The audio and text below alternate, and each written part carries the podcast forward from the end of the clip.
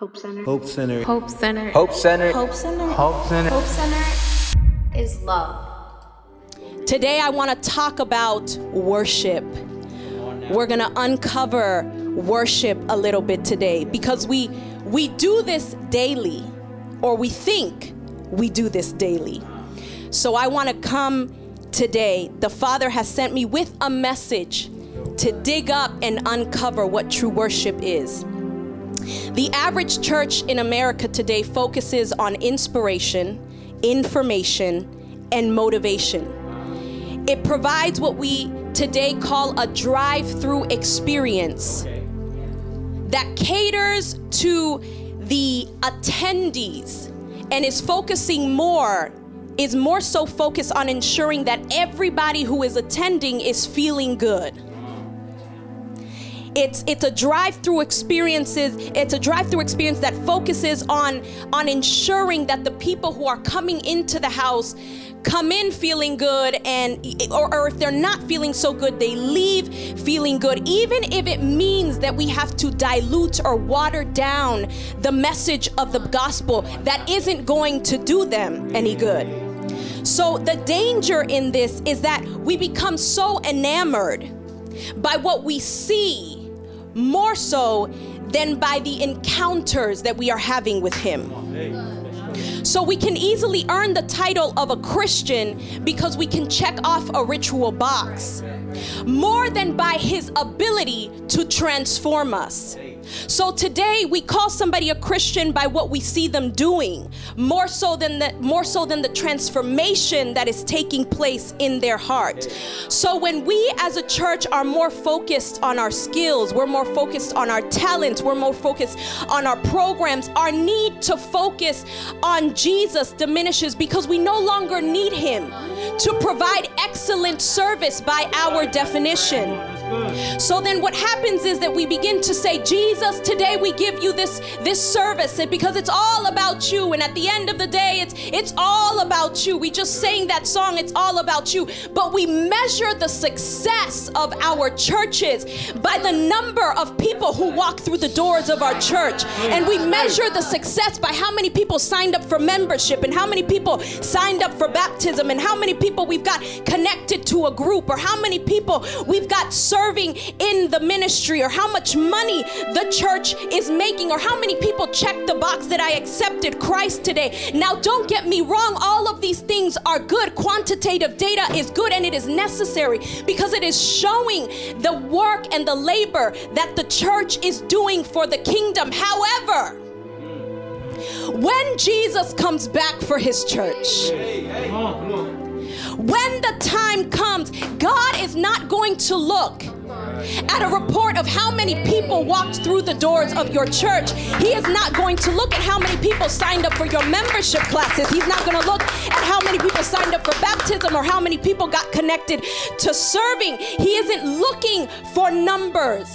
Good, Pastor Frank. The word says that he is looking for true worshipers.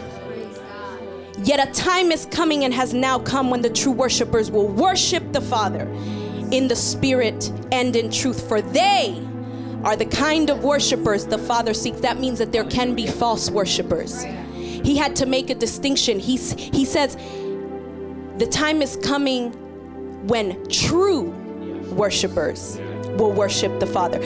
So if what God is looking for is true worship, true worshipers, then we can conclude that one of the most essential marks of a believer is in their ability to worship.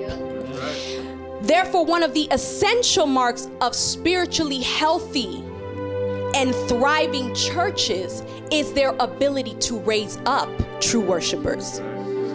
Worship deals with the posture and the attitude of the heart. And when it deals with the heart, it requires heart transformation. The problem is that while we look at all the quantifiable data, the reality is is that what God is looking for is at the the data that can't be quantified. Heart transformation cannot be quantified. It can only be qualified. So on paper, everything might look good. On paper, everything, you know, might seem to be perfect. You've got the perfect resume, you've got the great skill sets, you've got the perfect team. But while man is looking out the outside to say that is a thriving church or that is what you call a believer, God is always examining the heart and the posture of the individual. Because this is what qualifies a true worshiper. So today I want to talk about the characteristics of true worship. And in order to do this, I actually want to present this to you from a different perspective so that you might see it from a different lens that you may not have considered in the past. We're going to look at the ancient practice of worship under the Old Covenant, which is found in the Old Testament, and we're going to translate that to what worship should look like today under the New Covenant. So, can I teach you today? Because I've come to teach you today. So in the ancient world, worship was associated with sacrifices, sacrifices and offerings to God.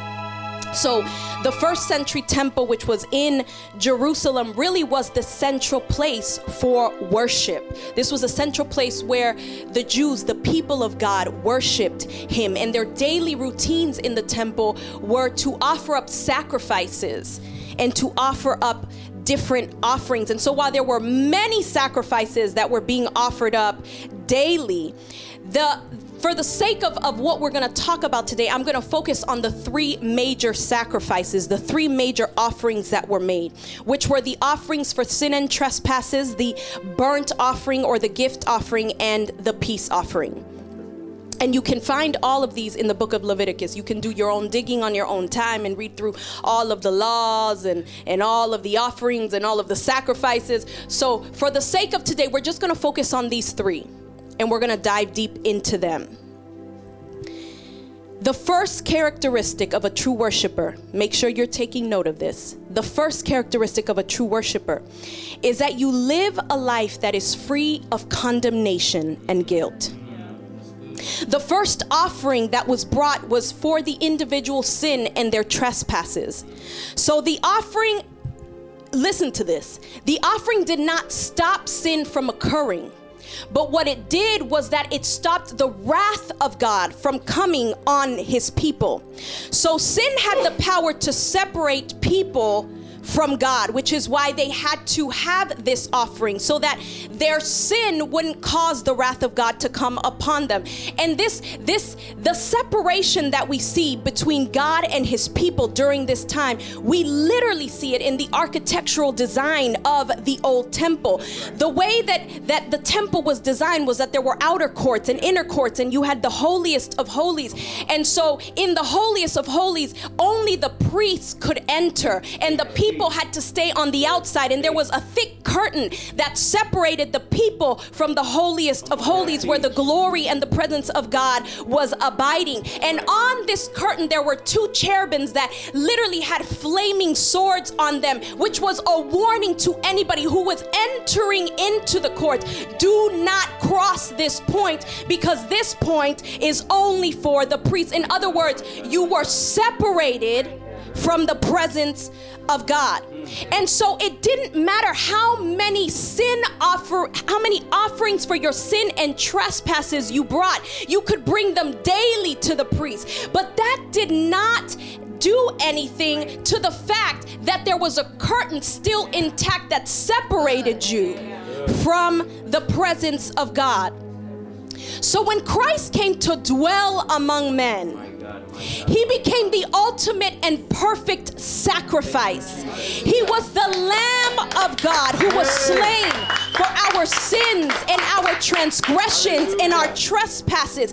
And he fulfilled the sin offering once and for all. Follow me, follow me. So when he died on the cross, he broke the power of sin Hallelujah. to keep us separated from entering the presence of God. The Bible literally says that when God took, when Jesus exhaled his last breath, the veil that separated the holiest of holies from the people in the temple was torn down the middle, which symbolized that there was no longer a separation between God and his people. Jesus had fulfilled the sin offering. He was the perfect lamb who came and died for you and for me. Can I tell you that this gospel is not the one we preach often because we find it a little bit boring. But if you were to understand that what Jesus did on the cross for you is now giving you access to the presence of God, which you did not have before. Before you needed to come to somebody to pray and intercede on your behalf. You had to be scheduled into their agenda. But now you don't have to wait on any of those things. When you need God, wherever you are, you can make that place an altar so that you can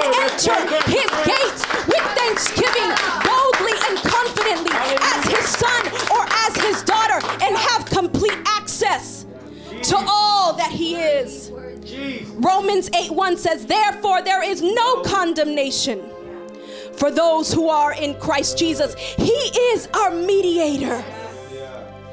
And so here is the good news. This means that you don't have to live a life of guilt and shame of your past. It means that you don't have to live a life of fear, of condemnation I know that the enemy has probably tried to put in your mind and in your head that nothing has changed, that you're still the same person, that, that God really hasn't done a change in your life. There hasn't been a shift. You're still a mess up. You're still a screw up. There hasn't been anything different about the day that you accepted Jesus Christ up until this point. But can I tell you that those are all lies of the enemy? Because the Word of God says that when we come to Christ, everything that comes to Christ is made new again. You are a new creation in Him. You have been covered by the blood of Jesus and sealed with His Holy Spirit. And so the understanding of this knowledge gives you the confidence and the boldness to enter into His presence as an adopted son and daughter, as a co heir with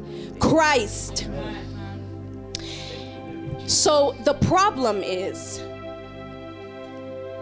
the problem today is that we so often approach God with no understanding of who He is.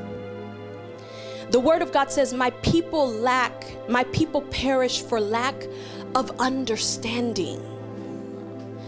We perish because we don't understand who He is. And so, when the Word of God tells us that He is seeking worshipers that would worship Him in spirit and in truth, we worship with the revelation, the revelation of who He is, the revelation that was given to us through His Son, Jesus Christ. Jesus Himself said, I am the way, the truth, and the life. No one gets to the Father except it be through me. We worship him with the revelation of who he is, knowing that he is the name that is above every name. And the word of God says that at his name, every knee will bow on heaven and on earth, and every tongue will confess that he is Jesus Christ, our Lord. We worship him with the revelation that he is a good father, that all good and perfect things come from him above, and that his plans for us are to prosper us and give us hope and give us a good future. We worship him with the revelation that he is our healer, that when he died on the cross, he was bruised for our transgressions, that when he died, his stripes, his wounds, Hallelujah. today have healed us. Yes. We worship Him with the revelation that He is holy and that when we enter His presence, we must do so in a manner that is also holy. We are holy because He is holy, not because we are perfect, but because the Christ that is in us is holy. And so when we worship Him, we don't come in our own name, we come in the name of Jesus because He is the Holy One. We worship him with the revelation that he, he is omniscient. There is absolutely nothing that we can hide from his presence because his spirit searches the heart of man and he is looking for those who will truly have a heart that is postured at his feet. We worship him with the revelation that he is omnipresent, that there is nowhere we could go, that his presence will not chase after us, that it would not follow us, that it would not seek us out. We worship him with the revelation that he is majestic, that he is all powerful, that he is great, that there is nothing that is impossible for him, that there is nothing that can move him. We worship him with the revelation that he is endless in love, that he is endless in mercy, that his grace and his favor follows us all the days of our lives. We worship him with the revelation that he is our protector, that though many might rise up against us, none of them will be able to touch us because we are his sons and his daughters, and he covers us with his protection. We worship him with the revelation that he is a provider and a good father, does not just give anything to his children, he gives the best to his children. We worship him with the revelation that he cares for us that we can cast our burdens unto him, that he is our teacher, that he is our guide, that he is our master. We worship him with the revelation that he is God above all. Above family, above marriage, above children, above work, above money, above skill, above program, above talent. He is God of all. And so when we enter his presence, we understand that worship is meant to put his worth and his value on display. So we come to his presence not to ask him for things. We come to his presence first and foremost to exalt him for who he is. So many of us only come to him when we need something. And we say, let me take five minutes now to exalt him before I ask for what I need. But the posture of worship is to constantly come to his presence. To put his worth and his value on display, not just for yourself, but for all to see.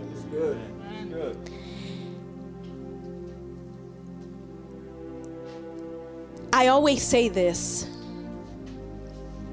even in my moments of prayer and I'm having my intimate moments with God, I always say to God, because I have come to the understanding of who He is, that if He never did one more thing for me, I worship Him because who He is is already enough.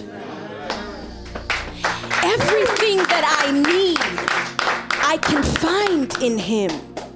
So if he never does one more thing or lifts another finger, all that I need I find in him. And it is already enough. The second characteristic of a true worshiper is that you live a life in total surrender. And this is the one that we usually mostly talk about. The second offering that was brought to the priests was the one that they called the burnt offering which depended on the acceptance of the first offering and was completely consumed by the fire, which represented a total surrender to God. So when Jesus came to fulfill now the new covenant, which is that he came, he died for our sins, and he now restored the relationship that we have with the Father. When Jesus came to fulfill the new covenant, the new offering that is now brought is now you and me. Romans 12:1 says, "Therefore I urge you brothers and sisters, in view of God's mercy, to offer your bodies as a living sacrifice, holy and pleasing to God. This is your true and proper worship." So now we are not consumed by literal fire, but we are consumed by the fire of God. John the Baptist himself said about Jesus, the one who is coming after me, he will baptize you with the Holy Spirit and fire. True worship is coming before God in total surrender, saying to him, when you come to him, you say, Here I am, God. My life is completely yours. All of it. Everything that I am, everything that I stand for, every every bit and ounce of my being is completely yours. And so when we make that declaration, I need you to understand something because the declaration can be scary. What it means when we say, God, here I am, have your will in my life, have your way in my life, what we are really saying to God is, God, consume me with your fire. Even if it burns me, even if it hurts me, even if it pains me, oh. even when I have to suffer for it. But consume me with your fire because I will catch this. I will not resist your refinement. True worship always requires a sacrifice. And if it doesn't cost you anything, it is not true worship.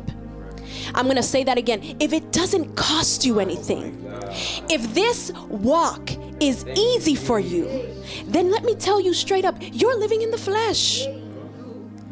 If this walk does not cost you anything, then it is not true worship because worship is always attached to sacrifice. Luke 9 23 to 24 says, Whoever wants to be my disciple must deny themselves and take up their cross every month. No. No. Whenever it's convenient. Hey, hey, Whoever wants to be my disciple, this is Jesus speaking to his disciples. Whoever wants to be my disciple must deny themselves and take up their cross daily and follow me. It's not just enough to take up the cross, you've got to follow him.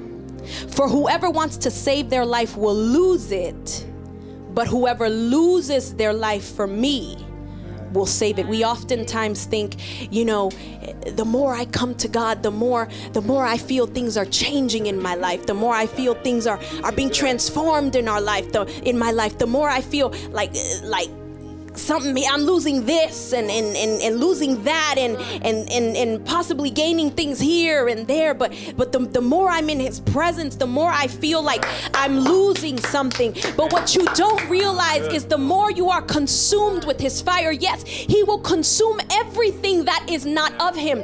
But at the same time you begin to gain more of christ because you put yourself aside so that christ can now shine through you Glory. good. And so, as you are refined, what God is trying to do my God. What he is trying to do is that when he consumes you with his fire, it's so that all of this that is on the outer, the exterior, becomes consumed because none of this is pleasing to God. But when it is fully consumed and we get to the core of who you are, what is refined and left is Jesus. It is not you anymore. What Christ, what, what God sees when you present yourself to him in worship is not you. When I come to him in worship, he doesn't just see Francesca, the flawed, the imperfect individual. When he looks past my flaws, what he sees inside me is a refined diamond that is reflecting the light of Jesus. That's right. So, the beautiful thing about worship is that it lessens us so that more of Christ can radiate through us.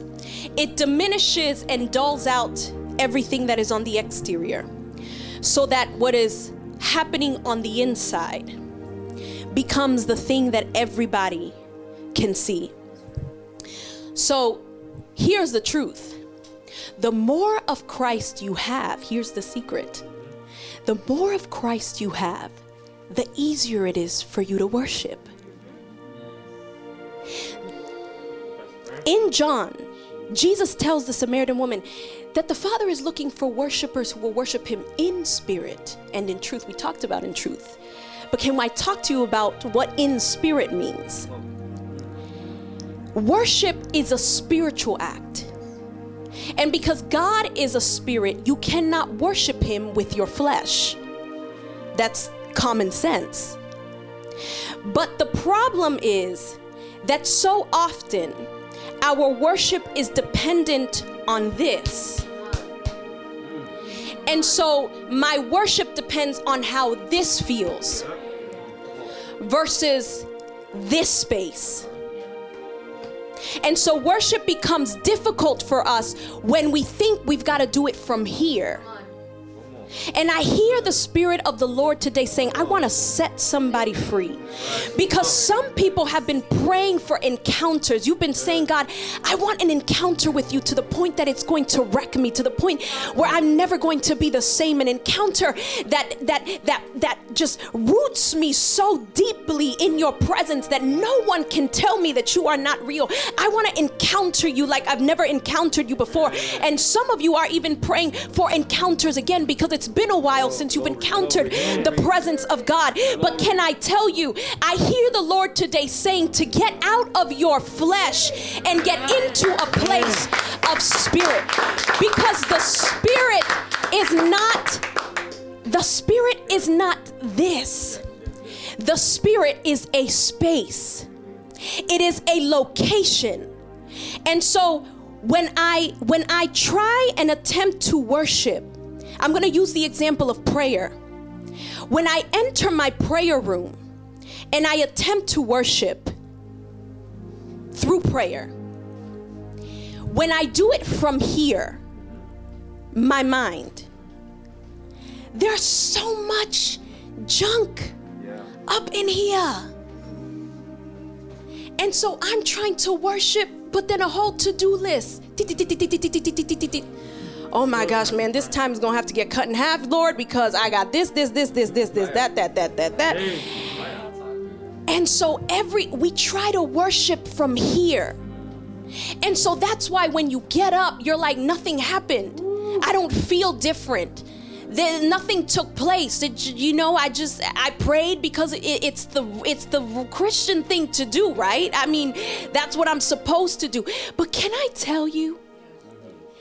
That when you forget about this, when you forget about, you know, what's gonna happen if I really go deep? uh, you know, God, I want an encounter with you, but but like, do I really want an encounter with you, Lord? you know, what happens if I start if I start sensing angelic activity? What God, what happens if if all of a sudden I feel a burning sensation on my tongue and and so we are so in our heads. The spirit is always willing to connect with the Father because it comes from him. But your flesh, baby, is never going to be willing. So when it comes to a space of worship, there is a constant battle between the natural and the spiritual because the natural wants to keep you here, which is why it is so important that you tap out of the natural and enter a space in which you are in the spiritual because it is only in spirit that you can worship God. That means I go from a space where He is invisible to me. It's hard for me to worship Him because in my mind I say, I do not hear Him. I cannot touch Him. I do not feel Him. I cannot see Him. You have to go from a place of invisibility. In the Spirit, you enter a space where He is visible to you. And so now you are able to see Him with spiritual eyes. You are able to see His goodness, His love, His mercy. And when you tap into the spiritual realm, worship becomes easier for you to do. It flows out of you. You don't have to struggle to do it. You just you just are because you are a worshiping being. And so when we try to worship with the flesh, we will always fall short. You know, I, I love this revelation because in the Garden of Eden, when God created Adam and Eve, the Bible says that He created them and He communed with them, He fellowshipped with them.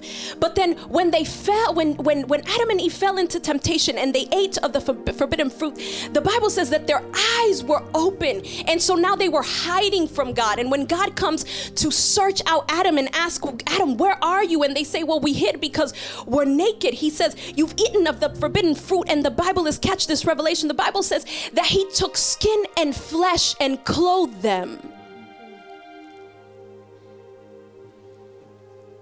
So they had gone from a place where they were constantly communing with God to a place where they now had to be clothed in skin and flesh and kicked out of the Garden of Eden because they were not worthy of being in his presence.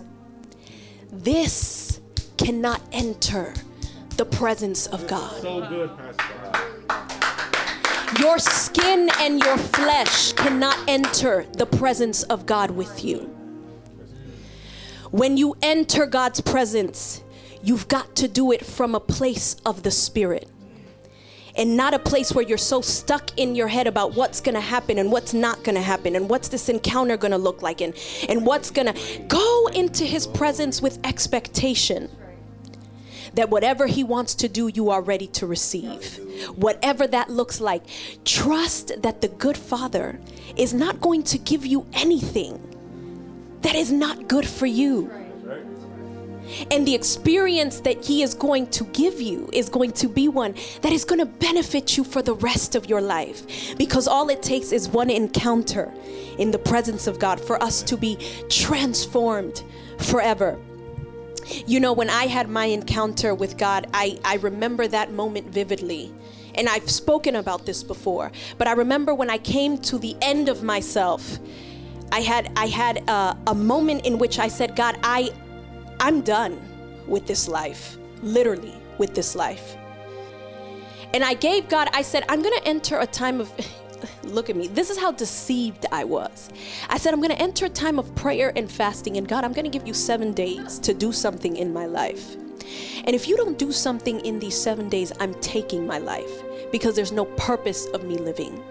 This is what I said to God in prayer. But I kept my word. I entered the time of prayer and fasting. The mistake that I made, the mistake that I made was a great mistake. or what the enemy, it wasn't a mistake. To the enemy, it was a mistake. Was that I entered his presence daily with an open heart and a desire and a hunger for him to do something in my life. And I remember vividly on the third day, I was up at four in the morning on the altar of God, not in my house. I would drive to a church with my mother and kneel on an altar and pray for seven days at four in the morning, asking God to do something. And I clearly and vividly, till this day, still remember the day that God, I felt as if there was a consuming fire that started from the inside and burned everything that was on the outside. Until this day, that was over 15 years ago, but I remember it so vividly because when you have encounters with God, they mark you to the point where you can never negate that it was God who called you, that it was God who assigned you, that it was God who gave you purpose. And I remember being consumed to the point where no one could lay hands on me. Anybody who attempted to touch me would fall back and be slain under the presence of the power of God. Because it was Him who was doing the work. And so often we depend on a preacher and on people to come and lay hands and do for us what only God can do. If you would just take the time to enter His presence, you would begin to acknowledge and encounter what his presence is capable of doing. And that is why I never have to wait for anybody to lay hands on me, for me to encounter the presence of God, because I know that right where I am, he is willing to meet me. That moment, that encounter changed my life forever. I am here because of that encounter.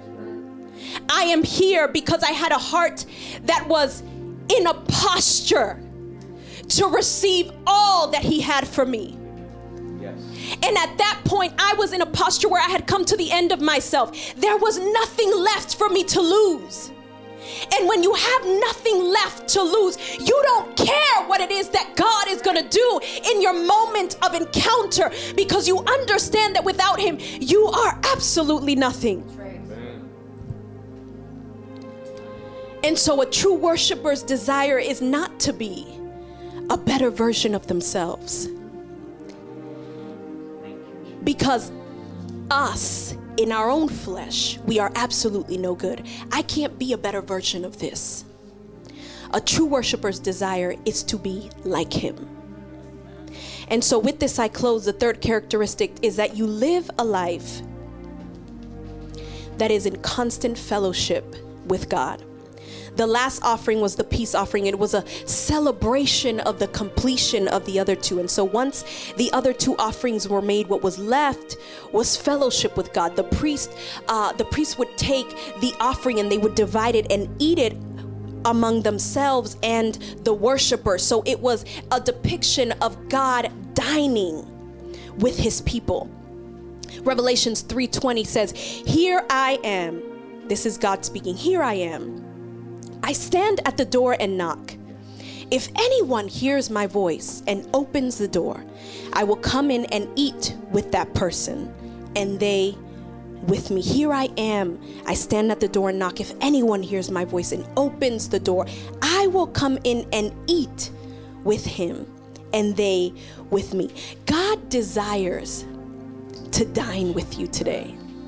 God desires to be in constant fellowship with you. God desires to be in constant communication with you. He wants to be invited into your space. He wants a seat at your table and not just any seat. He wants the head seat at your table because when you give room at your table to God, what happens is that he brings everything that he is along with him. So it's not just it, it, it's not just oh, we're just, you know, we're going to have a good time with God. No, it's I, I am I am partaking and I am enjoying everything that he is. So when he has a seat at my table, he brings with him deliverance for my life. That means that deliverance is a portion that I get to eat when he sits at my table. When he sits at the table with us, he he brings along with him freedom because where the spirit of God is, there is freedom. So I get to experience freedom. When he sits at my table, he brings peace. That means that it's a peace that surpasses all understandings and it's not focused on my happenings, but it's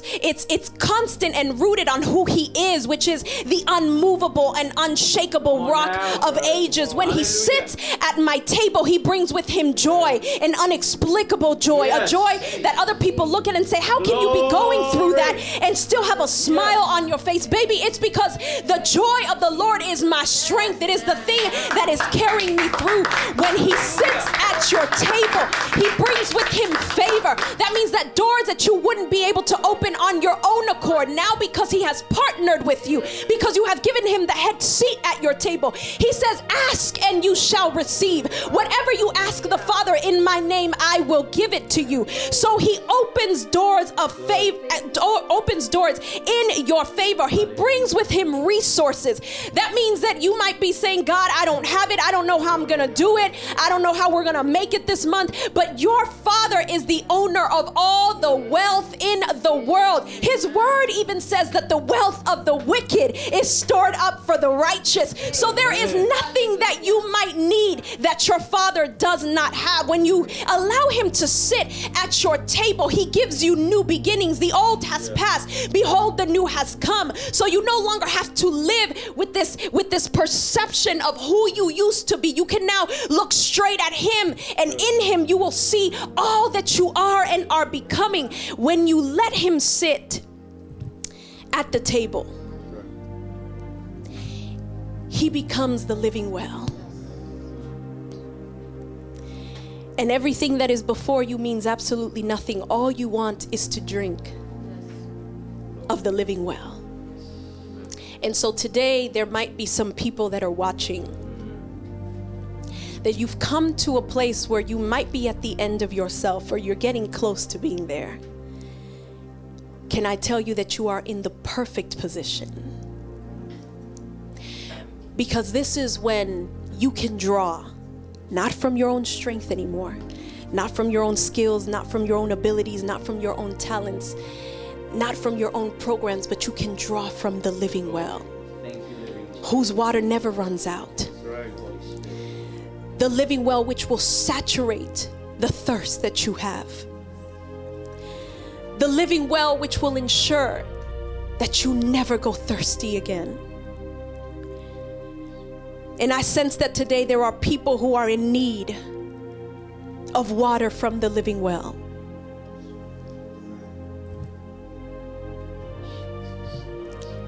True worship, true worship is meant to transform us from the inside out. It is heart transformation. It is posturing our heart to Him. It is making our lives completely and totally available to Him on a daily basis. It is saying, It is no longer I that live, but Jesus is the one who lives in me. It is being in constant fellowship and communion with God. It is. It is coming to Him boldly with confidence as a son and daughter and being able to fully experience the fullness of who He is because we've understood the revelation. When our churches become filled with true worshipers, it's going to be impossible for us to not encounter Him. And so instead of looking at the numbers, my desire for Hope Center is that we would begin to look at the heart of the individuals. And while that may not be able to be quantified, you can always see when a heart is being transformed because there are characteristics of worship that are expressed. My ability to lift my hands or my ability to, to get down on my knees and bow my head at his feet, my ability to sing out his praises is an act, it is an outward expression of the worship that has already taken place in my heart. And God Himself said, There are many who just worship me with deeds and acts and, and lips, but their heart is far from me. And so, this is not just about lifting your hands, this is about lifting your hands with the right posture. This is about bowing yourself at His feet with the right posture. This is about coming to Him saying, Here I am, totally and completely surrendered to you because we understand that without Him we are absolutely nothing.